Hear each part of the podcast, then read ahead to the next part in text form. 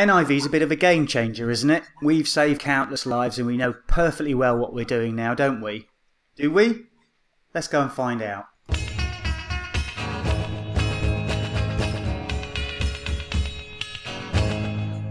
Hello, hello, hello, and welcome back to the Critical Care Practitioner podcast. This is episode number 70 something or other. Like I said last time, I'm losing count now, so let's stop counting. Um, I'm very lucky in this episode to be joined by a few colleagues, some who may be joining us later because they're having trouble uh, problems getting to me. Um, but I am do- joined by uh, Dr. Mark Juniper and by Vicky Mummery, um, and we are going to discuss uh, one of the recent NCEPOD uh, reports that was released on the 13th of July of this year, and this was entitled Inspiring Change A Review of the Quality of Care Provided to Patients Receiving Acute Non Invasive Ventilation. Um, it doesn't involve um, non invasive ventilation um, for people who have it at home. This was purely non invasive ventilation for those in hospital, um, and it was really a a breakdown of how well we're doing it and it was structured in such a way that there was four aspects to it. First of all was the prompt recognition of respiratory failure and rapid initiation of NIV. Did we do that well or not? Secondly, documentation and management of settings. Third, escalation of uh, treatment decisions and planning, including admission to critical care. And then finally, organisational aspects of care delivery for NIV. I'm not going to say too much more because um, we have Mark on the other end who was very involved in this project. How much of this of your life has this taken up recently, Mark? Oh gosh, uh, how much it's taken up? Uh, of the last two years, I must have spent hmm, several months involved with this uh, directly, both running meetings and then writing the report. So yeah, it's been pretty um, all-consuming, but hopefully worthwhile because we found some uh, I think, pretty impressive findings uh, that will hopefully lead to changes and improvements in care. Why did you get involved in particular? Um, well, so I have worked with NCEPOD uh, for the last six years as a clinical coordinator, and um, one of the things that uh, I identified uh, a little while ago was that uh, part of my own clinical practice as a respiratory and intensive care consultant um, was non-invasive ventilation, and the national audit, the British Thoracic Society audit, was showing deteriorating results. So actually, I got together with Mike Davis, who's the national uh, audit lead, and we co-wrote a proposal with the British Thoracic Society to run this study. Uh, basically, because the national audit had started to show worsening mortality rates. And it was unclear why, and there was a suspicion about a whole series of areas why there may be worsening mortality. Um, but we needed to explore that in detail, and the uh, the NCEPOD method, which involves detailed case note analysis, um, helps to explore those details and has certainly helped to answer some of those questions. Okay, um, and presumably some of those questions were, were basically the ones that I just uh, read. Points one to four was the questions that you needed to, to be answered yeah. there, really. Um, now, most of the patients in the study, um, and I, I, don't want to break down the study as if we were in a, a conference here. Let's make it a, a, bit more dynamic than that. But most of the patients in the study, 70% of them were COPD patients. Um, and NIV, interestingly enough, was given for pneumonia in 12% of the cases as well.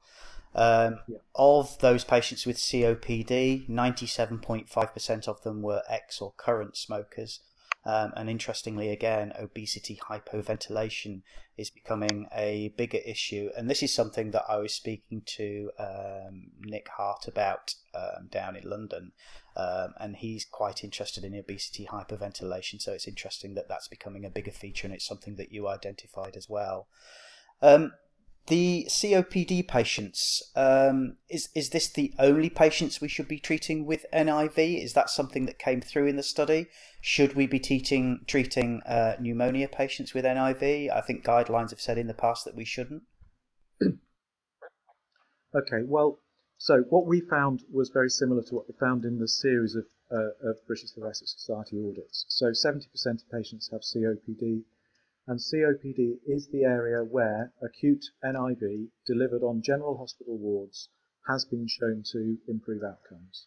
So COPD is absolutely the group of patients who should receive this treatment. Um, as you've said, we see increasing numbers of obese patients with hypoventilation, and that's another group of patients who actually require potentially require long-term ventilation with non-invasive.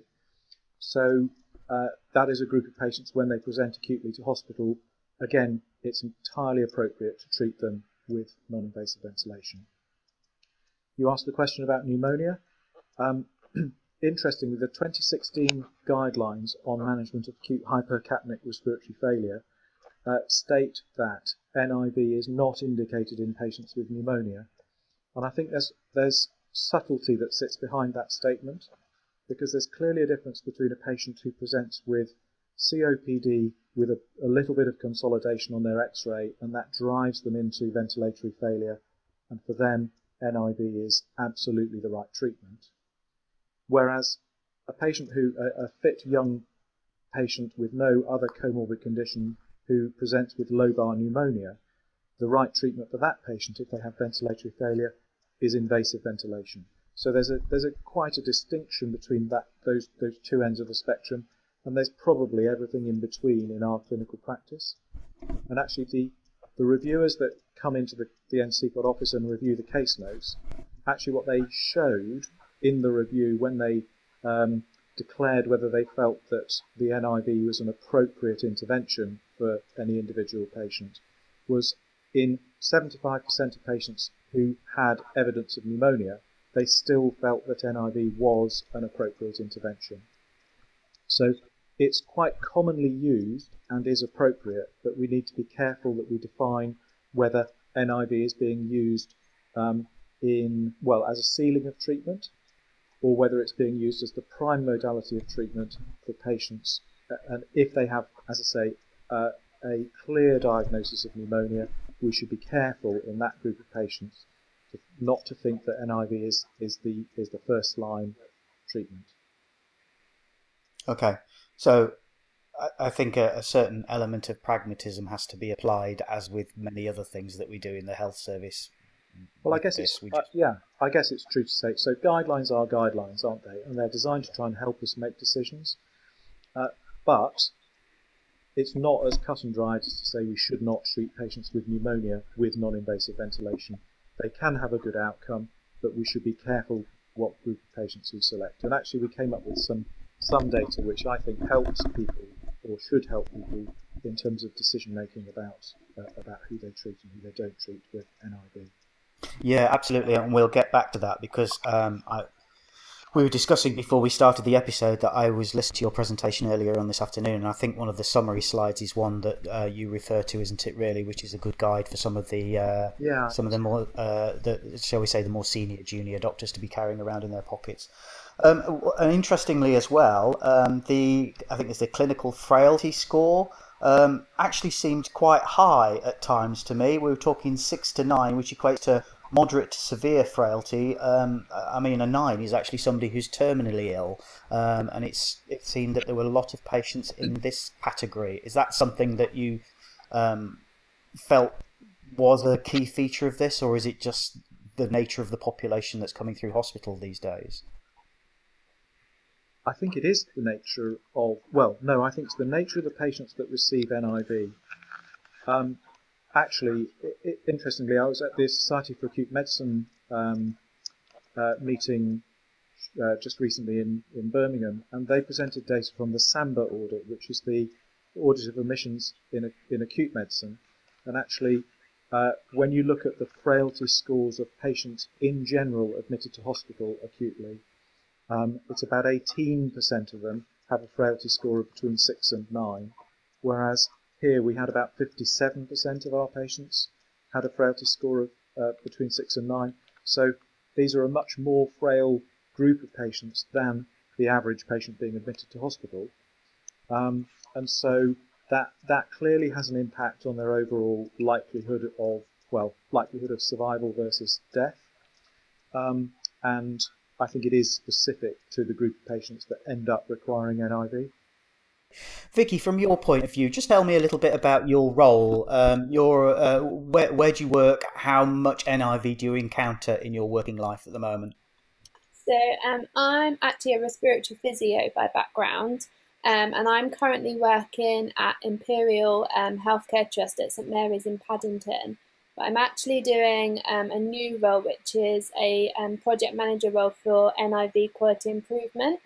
Um, so myself and my colleague, um, Dr. Susanna Block, who's one of the respiratory consultants there, were both actually case reviewers for the NCEPOD report. And we um, have since set up a year long project which has been externally funded to improve the quality of the acute NIV service at Imperial. How? So, in terms of um, using quality improvement methods, so looking at the problem that we wanted um, to to focus on, um, using things like an action effect diagram whereby you get a group of stakeholders, so those people involved in delivering acute NIV, so across different healthcare professionals, including patients that may or may not have yet experienced NIV, and improving the service based on patient experience, clinician experience. Um, and that we have some different work streams within the project that we're trying to improve. Um, and a lot of it is based on co-design with patients. So patients telling us once they've had NIV how we can improve the service for them. Okay, so how far down this route are you? Are you towards the end of this now, or are you just um, at some other point?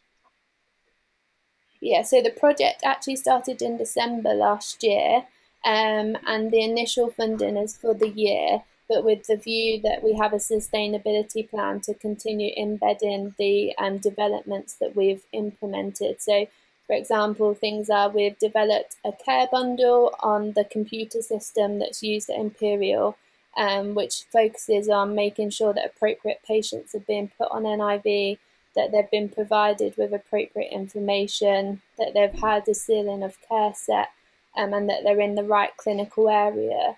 Um, and we've also been developing um, improved patient information. So patients have told us that they want to be educated about NIV. And so we're developing ways that we can improve that education and awareness for them. Okay, I mean, that's kind of got ahead of ourselves a little bit there because an awful lot of what you said seems to um, be backed up a little bit by the NCEPOD inquiry here.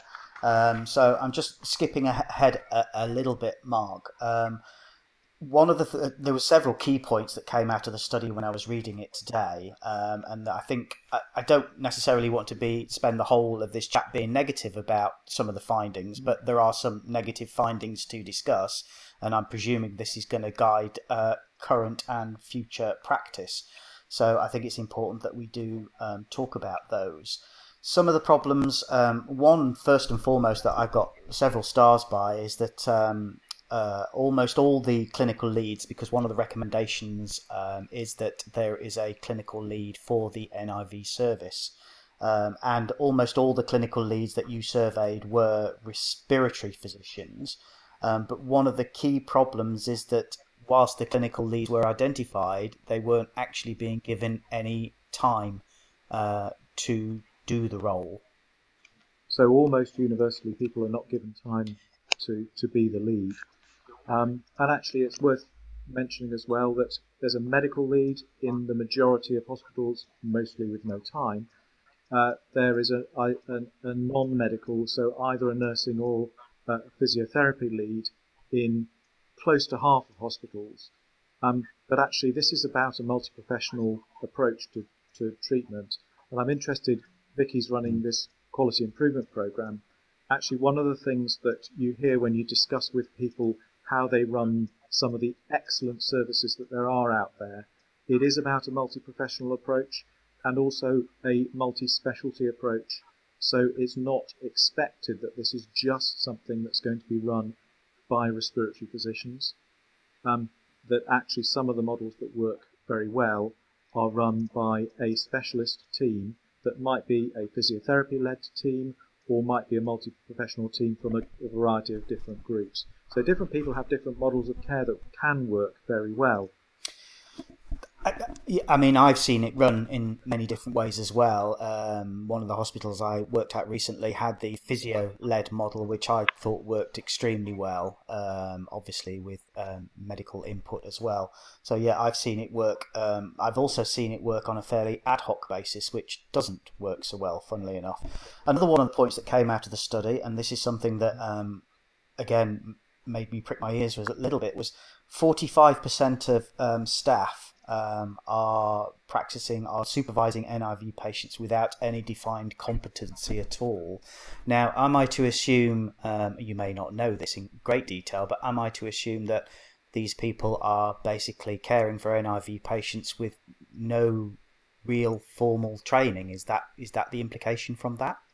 So I'm not sure that's that's necessarily the implication. So people may be receiving some training, but they don't necessarily have a defined competency that says they have achieved a level where they are they should be able to give these patients support. So there's a proportion of hospitals, can't remember off the top of my head, but there's a proportion of hospitals that do not have a competency. But then there is a proportion of hospitals who have a competency but still allow staff that don't have that competency to uh, supervise these patients directly. So overall, that's where the figure of 45%. There's 45% of hospitals will allow staff who either, well, who do not have a defined competency to, to care for these patients. And, and actually, just going back to the whole, the, the thing about designing your team, it's all about having the skills to do this, the knowledge and skills, and that's we're, we're so focused on competency-based um, approaches in medicine and nursing these days. It seems crazy that we haven't uh, we haven't managed to achieve that in patients receiving NIV, where uh, they are high risk patients. Many of them die, and if it goes wrong, it can go wrong badly. Um, and so, actually, some very basic standards uh, of well, to set some standards is absolutely key to make sure these patients receive good treatment. So, Vicky, how are you approaching that? So, in terms of all of the things that we've been trying to implement, we've been we have a large, large data set um, that we track everything around. So we the things that we've been implementing, we've been to see if they affect our data. So things looking at patient mortality, where the patients are being treated, um, looking um, at making sure that the right people are being put on NIV. So all of those um, things that we're implementing, we've been tracking along with our data. So with each NIV episode to see if any of them are making a difference or whether we need to change our approach on how we're improving the service. So, how are your staff trained at the moment? So, at the moment, so a big part of our project was around standardising training and education. So, when we initially started the project, we found that within the trust there was loads of individual training going on. Um, and not necessarily um, sort of coming together. So we've developed a multi-professional sort of education program and we've standardized that um, that teaching. We've also developed some multi-professional competencies which have been reviewed by different clinicians working across different clinical areas that provide acute NIV so that everyone is working off the same page. And all of these are available um, on our internal um, website page. Okay. I just I'll, I'll, come to I'll come to the question. There's one big question I want to ask at the end of this, which um, you just triggered in my head a little bit there, but I'll come back to the at the end of that. Um, now, okay. I think one of the other points that we need to discuss, and, and this question's aimed at you, Mark, is that um, again some of these figures that come out of here. Um, it, this was obviously um, this was often the report comparing what the reviewers felt as to what the actual clinicians felt. Um, so when I say uh, by the reviewers, that's what I mean. Um, but there was um, one in five cases um, were deemed inappropriate for NIV by the reviewers. And again, this was uh, pneumonia mainly. Um, yeah. Like I said earlier, possibly not indicated according to recent guidelines, um, and advanced terminal illness as well um, that often what's happening is that um, patients are being put on NIV and um, that care is being withdrawn um, when the patient has been reviewed by a senior clinician. How can we how can we address this issue whereby NIV is being used inappropriately in um, what twenty percent of cases? Okay, so I, I think I'd just be careful that there are two reasons that it was deemed inappropriate. Two separate reasons. One reason was that this was not a treatment for this patient, as in they did not need ventilation or ventilation was felt to be inappropriate. There was a group, a small group, about uh, 17 patients, where the reviewer felt that actually non-invasive ventilation delayed uh, invasive ventilation. So there's a group of patients who clearly need ventilation, who may be patients with pneumonia, for instance, who we shouldn't be using NIV, we should be invasively ventilating them in the intensive care unit. But the biggest group was this group with terminal illness, who um, actually, if you if you want to describe the situation, what happens is that the patient may have been in hospital for a couple of weeks, they deteriorate during the hospital admission, they may be on an elderly care ward and uh, in the middle of the night, somebody makes a decision, having done a blood gas that reveals ventilatory failure, which actually means that the patient is probably dying.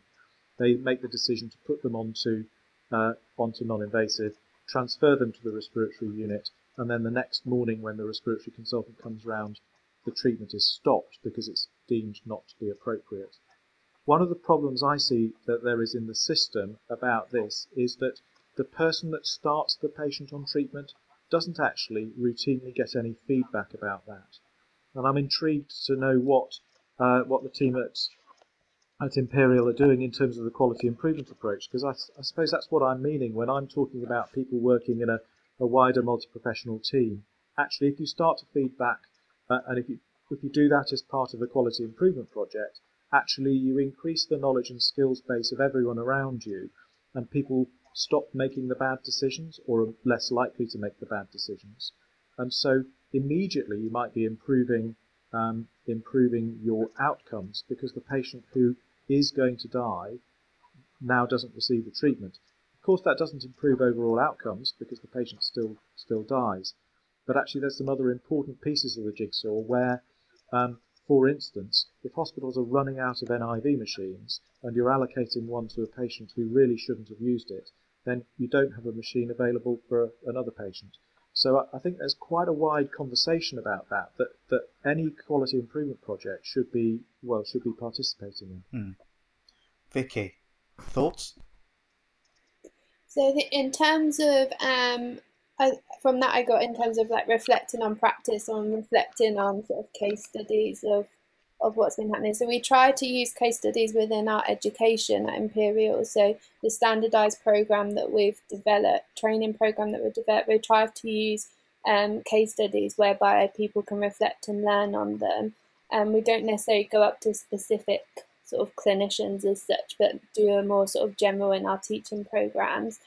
And particularly within the areas in Imperial where um, NIV, acute NIV is provided, we do share um, the data that we have been collecting within the project and try and disseminate that to those sort of key key areas and key clinicians um, to try and sort of show um, how what our outcomes are um, and what we've been trying to trying to do. So just to move on a little, um, then Mark, um, the potential for improved non-ventilator management in 32% of patients um, was agreed by both clinicians and reviewers. So actually improving the care before they actually get anywhere near NIV was something that was also highlighted in this study. Is is this? It, uh, you can't necessarily relate this just to the patient who's obviously having NIV. I would imagine that you possibly say this about a lot of patient groups, but was this a particular concern with this patient group, do you think? Yes, I think it was. Um, because the conclusion was that if the patient had been managed better or differently, then NIV could have been avoided. And actually, the biggest issue here was about oxygen therapy. Um, the number of patients that come in, of course, the standard of standard of care uh, when dealing with an acutely ill patient is often to give them high concentrations of oxygen, although, of course, there's increasing evidence that in certain circumstances that's probably not very good. Um, and in a patient with COPD who might be prone to ventilatory failure, if they're given 100% oxygen or, or whatever in the ambulance, and they arrive in hospital with an oxygen saturation of 98%, um, that could be provoking ventilatory failure um, as, part of the treatment they receive, actually giving them controlled oxygen therapy uh, can help bring them out of ventilatory failure. So the combination of poor use of controlled oxygen therapy, an incredibly low number of patients received oxygen via Venturi, um, and a very high proportion of patients were felt to be oxygen toxic, more than a quarter of the overall cohort of patients. So it's a really, really common problem giving too much oxygen to patients with, in particular, the patient with COPD. Uh, and then also nebulizer treatment, which is a is a key part of the, the treatment for these these patients. Uh, again, often a, feeling that they weren't being given quite enough time to uh, to get better, and they were probably going to get better just with controlled oxygen and nebulizer treatment. Having said that, I would always prefer to err on the side of giving the treatment in that situation with non-invasive ventilation rather than delaying too long because delay in treatment was another big finding. yeah, and and I think one of the things that is highlighted there as well that um, uh, I think four fifths of the NIV was started before a specialist review, and often the treatment was changed. In fact, in more than half of the patients, the, the treatment was then changed, uh, and then more than half of the time, uh, there was also a change in ventilator settings.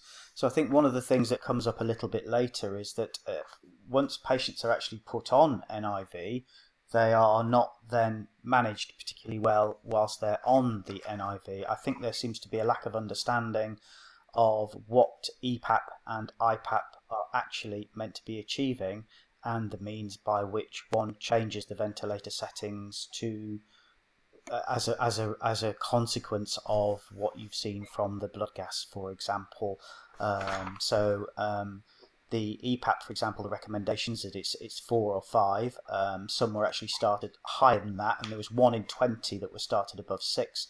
Um, and then this EPAP was gradually increased so that eventually you had one in six that were having an EPAP of over six, even though the recommendations are four or five to me that that just would infer and there were similar problems with the IPAP which I'll talk about in a minute but that would just infer that people aren't necessarily completely sure what they're doing with the settings on the ventilator once the patient is on it. Do you think that's fair to say? I think it is. I I, I personally think I wouldn't overinterpret the EPAP data.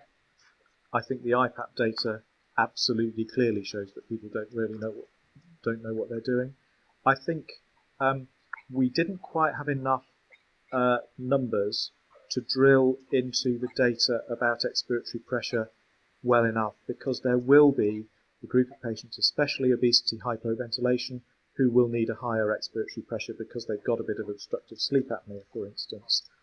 But actually, the bottom line is for, for patients who, for general patients who are started on NIV, we should set an expiratory pressure and if we're ever ever thinking about changing it, we should think this is starting to get into the realms of specialist review. I need some senior person who really understands this to guide me because I'm not quite sure what I'm doing or why I'm doing it. Okay, Vicky, as as far as your and I don't want to keep picking on your trust, but obviously this is something that you're uh, very interested in, in your trust. As far as your trust is concerned, do you think there's a lack of awareness of what actually NIV is there to do and what the settings are intended to achieve when you change them? Yeah, I think that's definitely like definitely true, um, and that's what we've really tried to address in our in our teaching. One of the things we have tried is um, based on staff um, experience. We ran a large staff experience survey um, of people's understanding of NIV, and out of that, um, we developed a trust algorithm very similar to the BTS one, um, just slightly more relevant to the trust. Um, and we've basically detailed everything on there and stuck that on all of our ventilators across the trust so that it's kind of a, a quick reference point for when people are setting up NIV that they have a bit more sort of in hand guidance to follow through the pathway and know when to refer for specialist review, for example, or um, to try and increase their understanding of what they're changing on the machine and what that might mean in terms of um, patients' blood gases. Um, so we're trying to trying to develop approaches that suit the staff um, at, at Imperial that are, that are setting up NIV to try and make it sort of safer for patients and ensuring that we're given sort of the correct treatment in the right way. Okay, so it, it, it strikes me that um, this is something that needs to be addressed, and I want to go back to the IPAP issue as well because this is something that uh, Mark has referred to as well. That um, IPAP, the intention is that one starts uh, between um, 10 to 15 of IPAP, um, and that was done approximately 70% of the time, and it should then be increased quickly depending on um, um, how well one starts to reduce the patient's um, CO2 load. And there was a, a, tendency to increase the inspiratory pressure. But um, unfortunately, 40% never achieved 20 or above of IPAP, and, and 20 would eventually be considered a kind of normal level for this kind of patient. So there was still a big percentage, and I think there was one example, Mark, wasn't there, where a patient actually never got above 14, um, started on 12, went all the way up to the dizzy heights of 14, was was um, acidotic and uh, drowsy, um, and yet nothing else was done. Now that's uh, one case, um, but I get the impression that that's not something that happens in isolation. And again, to me, that implies a lack of understanding of what NIV is there to do and what you're trying to achieve. Yeah, I think so. so I think it's I think it's probably complicated. I suspect that one of the reasons um, for that happening maybe organisational as well, in that patients are being looked after uh, on wards uh, without any enhanced uh, ratios of staff, and so actually they are put on the NIV. It's assumed that it'll do its job, and some and people walk away, and there's not a huge amount of supervision. I think mm-hmm. that well, the original guidelines that were written, well, the 2008 non-invasive ventilation guidelines actually encouraged starting at a low pressure because it's important to make sure that the patient is tolerating the treatment and that the mask is not uncomfortable.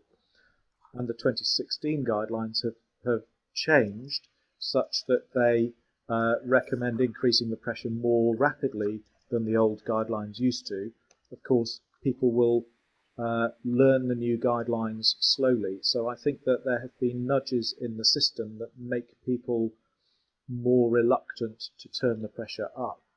And I think also, actually, as masks have improved over the last decade, we are getting much more used to delivering higher pressures anyway.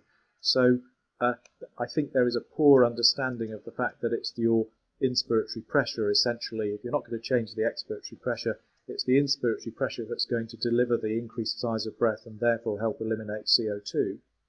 And I think there are a number of factors that stop people doing that including poor knowledge, but also including, as I say, um, staffing and then a guideline that has maybe erred on the side of discouraging people from increasing the pressure too quickly. Mm. And actually, now I think we need to be moving towards encouraging people to, to turn the pressure up. Okay.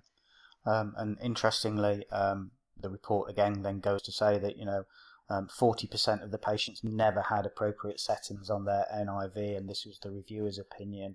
And there was an, another figure that came up later that there was room for improvement in decision making about ventilator management in 60.4% of those patients. So, you know, almost two thirds of the patients um, could have had some um, improvement made um, had it been uh, addressed.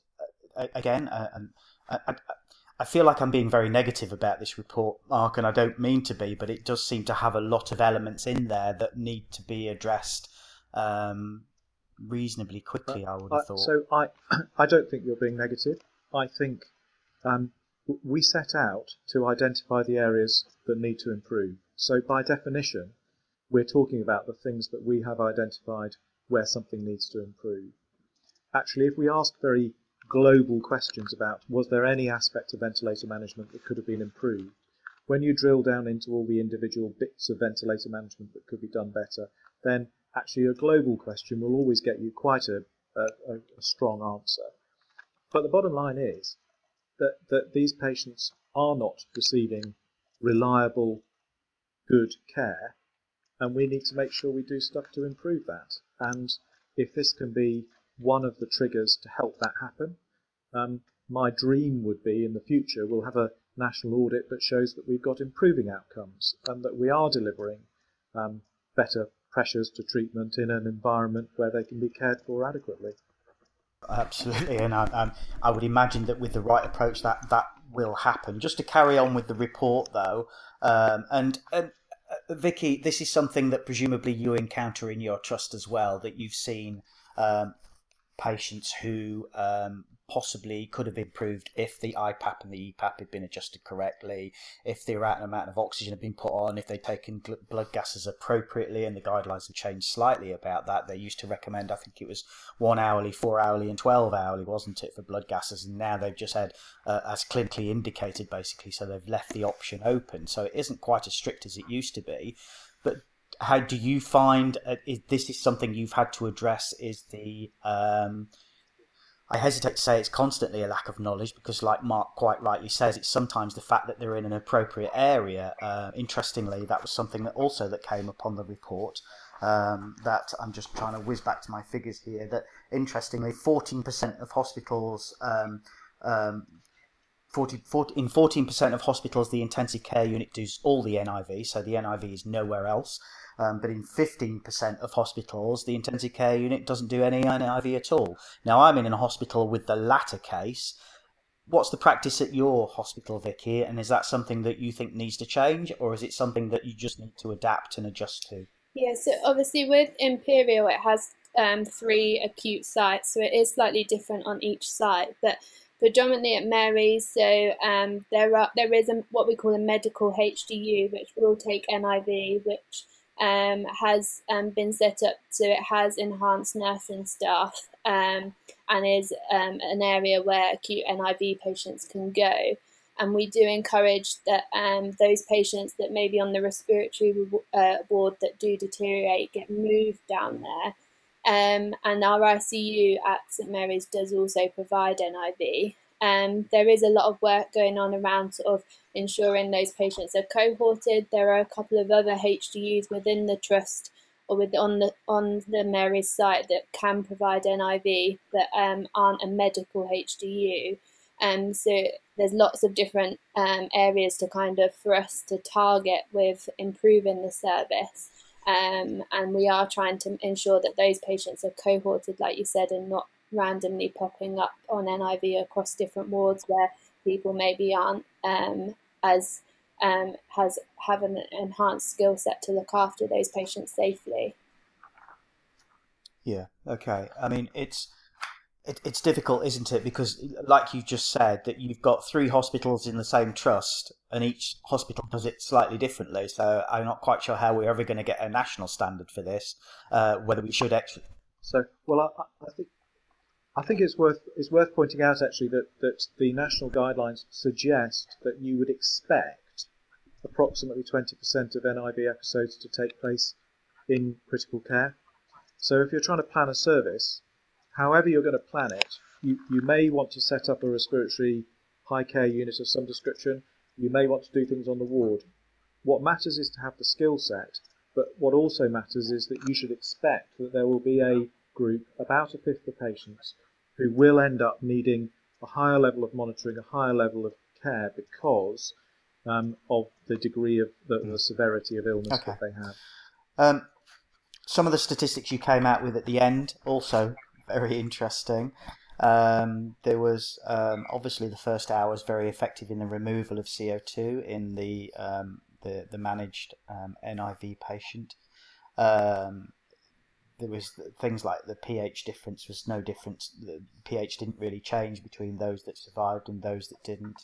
Um, and those that um, tended to survive tended to normalize their pH to a degree as well. But interestingly, um, it, it, the mean was 22 hours to normalize the pH.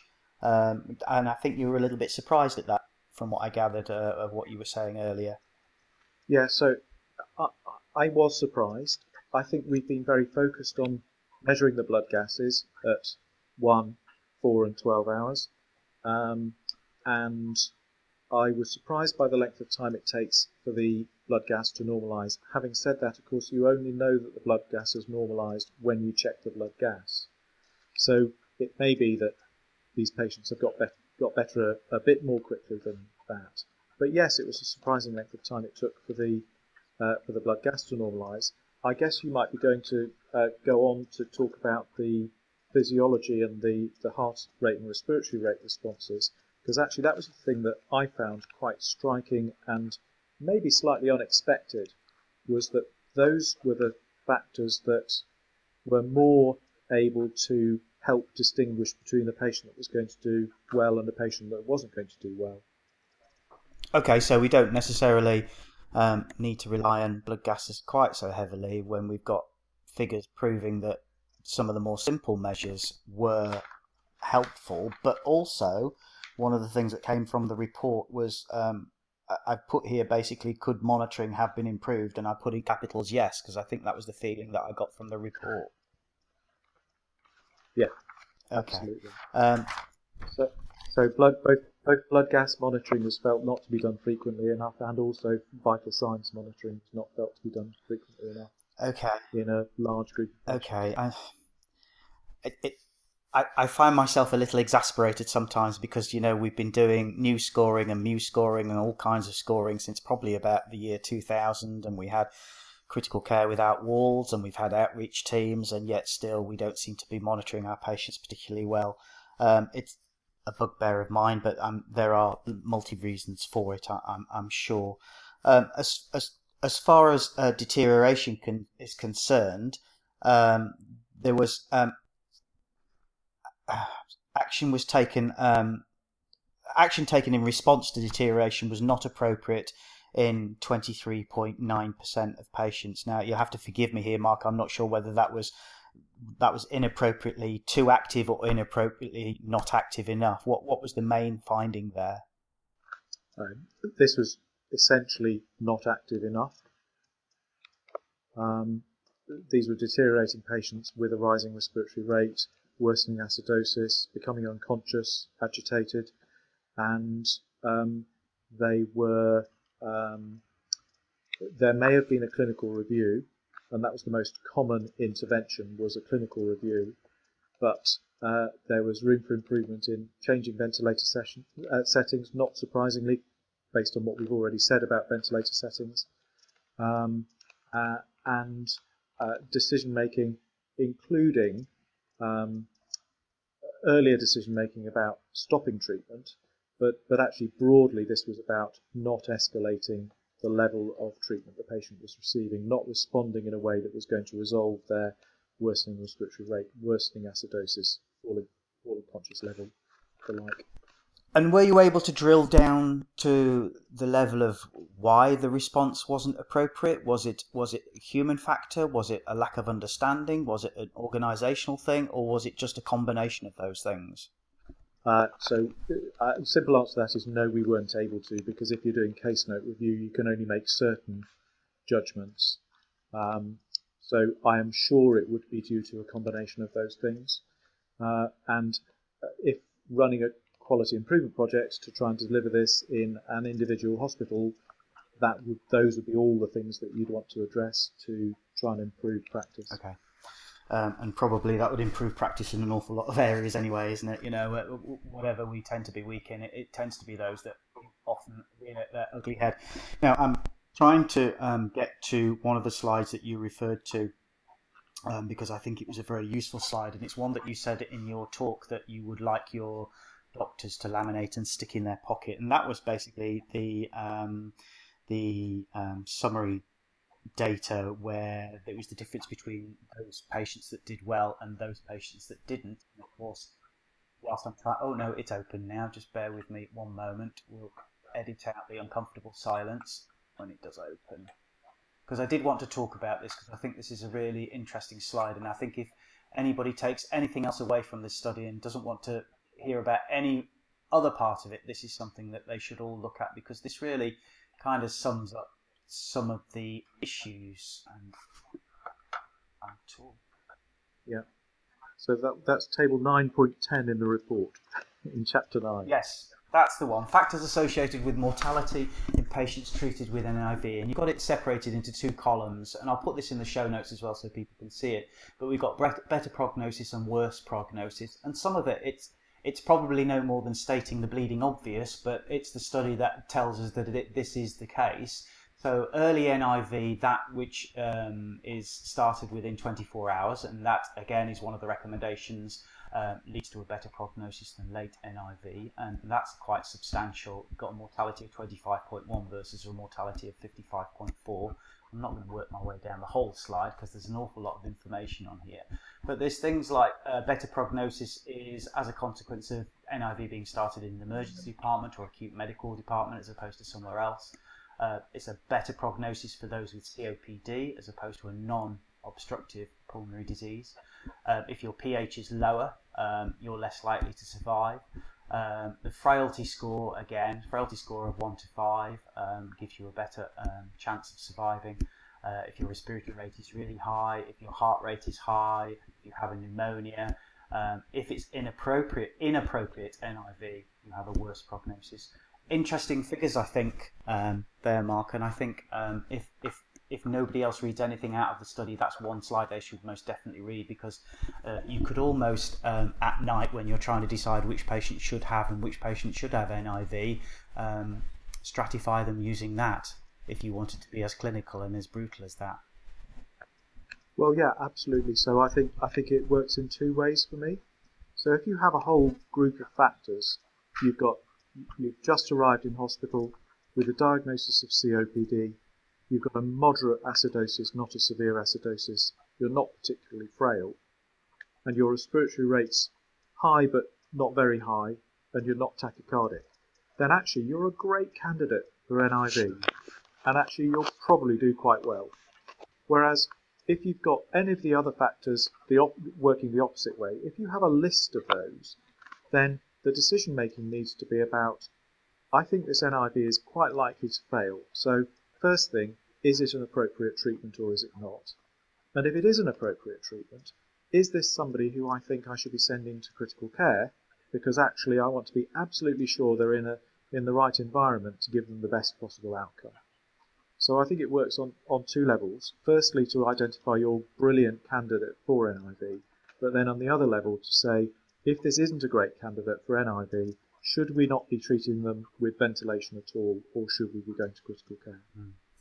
Yeah, and I think that's um, very important point. Um, it, and, and I would suggest to anyone listening to this podcast that you do uh, either read the report or listen to Mark's summary of it, which you can find on the NCEPOD uh, website, which I'll put a link to. There's also a, a YouTube video which recorded at the Royal College of Anaesthetists, which is on uh, obviously YouTube. Um, I'll also put a link to that as well. So you can either just listen to Mark or you can uh, look and listen um, at the same time, depending where you are and how you want to do it.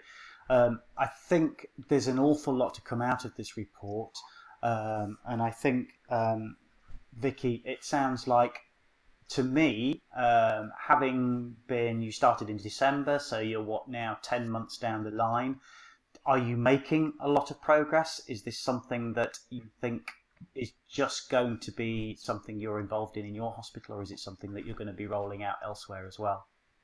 So, um, in terms of um, our like impacts on data, our data is improving, um, and also um, around education, reaching out to um, wider number of clinicians to um, ensure that we're spreading our education is also improving. Um, I definitely think this is something that um, we're going to roll out further. So, as I said, the the project is um, externally funded, so um, by a company called CLAHRC, so um, who um, are a quality improvement uh, body, and our aim is to try and spread what we've done wider afield outside of Imperial, so that everyone can, if they want to use it, if it's relevant to their their practice or their trust to, to be able to have access to what we've developed. Okay, so how do we get access to that information? So what will happen is once we've um, tied everything up together, um, this information will be disseminated through an externally facing website, and also will be um, promoted via um, the CLAHRC network uh, networks across. Um, so we're involved in obviously Northwest London, um, but we'll be involved and spread across the CLAHRC network. So and there will be access online for, for other trusts to be able to um, access all the resources that we've developed. Fabulous. One of the questions I was going to ask, and I'll ask you both of this because it's something that occurred to me whilst I was reading the report. Um, is there is there a nationally recognised NIV course, a little bit like, for example, I think of the Alert course or the AIM course, which is run across the country? Is there something like that for NIV? If there isn't, should there be? So, uh, well, the British Thoracic Society does run a course uh, to train people in delivering NIV. Uh, so, so yes, there is a course um, uh, well established, well recognised, with uh, some excellent uh, teachers, trainers on it. Um, so, yes, that works on one level. Actually, um, could we do with rolling this out more widely and having access a bit like those other courses that you describe? Almost certainly yes. Um, probably there is room for a bespoke course for a locality. Um, so teaching and training is is a key part of this. I have to say, I do think uh, the local approach to improving quality, running a quality improvement project. Uh, when I when I set out to to establish uh, running this review, um, at the end point of it, I hoped that there may be room to do a scaled up quality improvement project. I'm fascinated to know what Vicky and her team deliver uh, where she works. We are in the process of, uh, you know, I work in a hospital, we're not perfect. Um, there's stuff that we can do to improve our NIV service. And actually, we should all be using the ammunition, if you like, that this report provides to try and establish our QI approach and then actually collaborating with other people who have worked out how to solve one piece of the jigsaw if we've solved how to um, sort another piece, I think that would be a great way to move forward. Um, the one other thing that is happening, and it's not to do with training, is the British Thoracic Society is about mm-hmm. to publish, uh, they've had a consultation period, about to publish some quality standards for acute NIV, which I think will also help.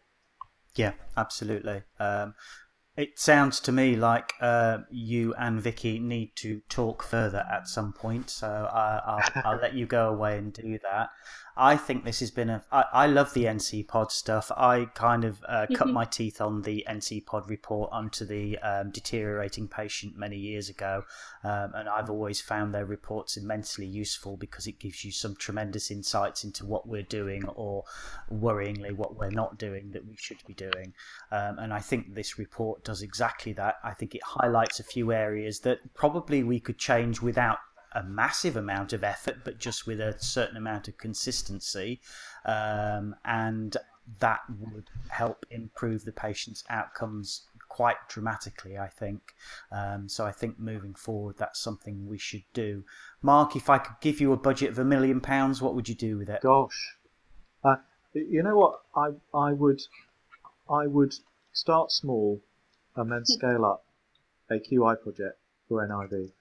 Um, uh, and and set up a, a wider collaborative because some of the other work that's been done in, for instance, emergency laparotomy, um, uh, just just a thing that comes to mind straight away, and some of the stuff that we've been doing in our hospital under the Sign Up to Safety umbrella uh, to deliver QI um, and deliver real changes in outcomes. Um, I think this would lend itself to a project like that. Okay. Excellent.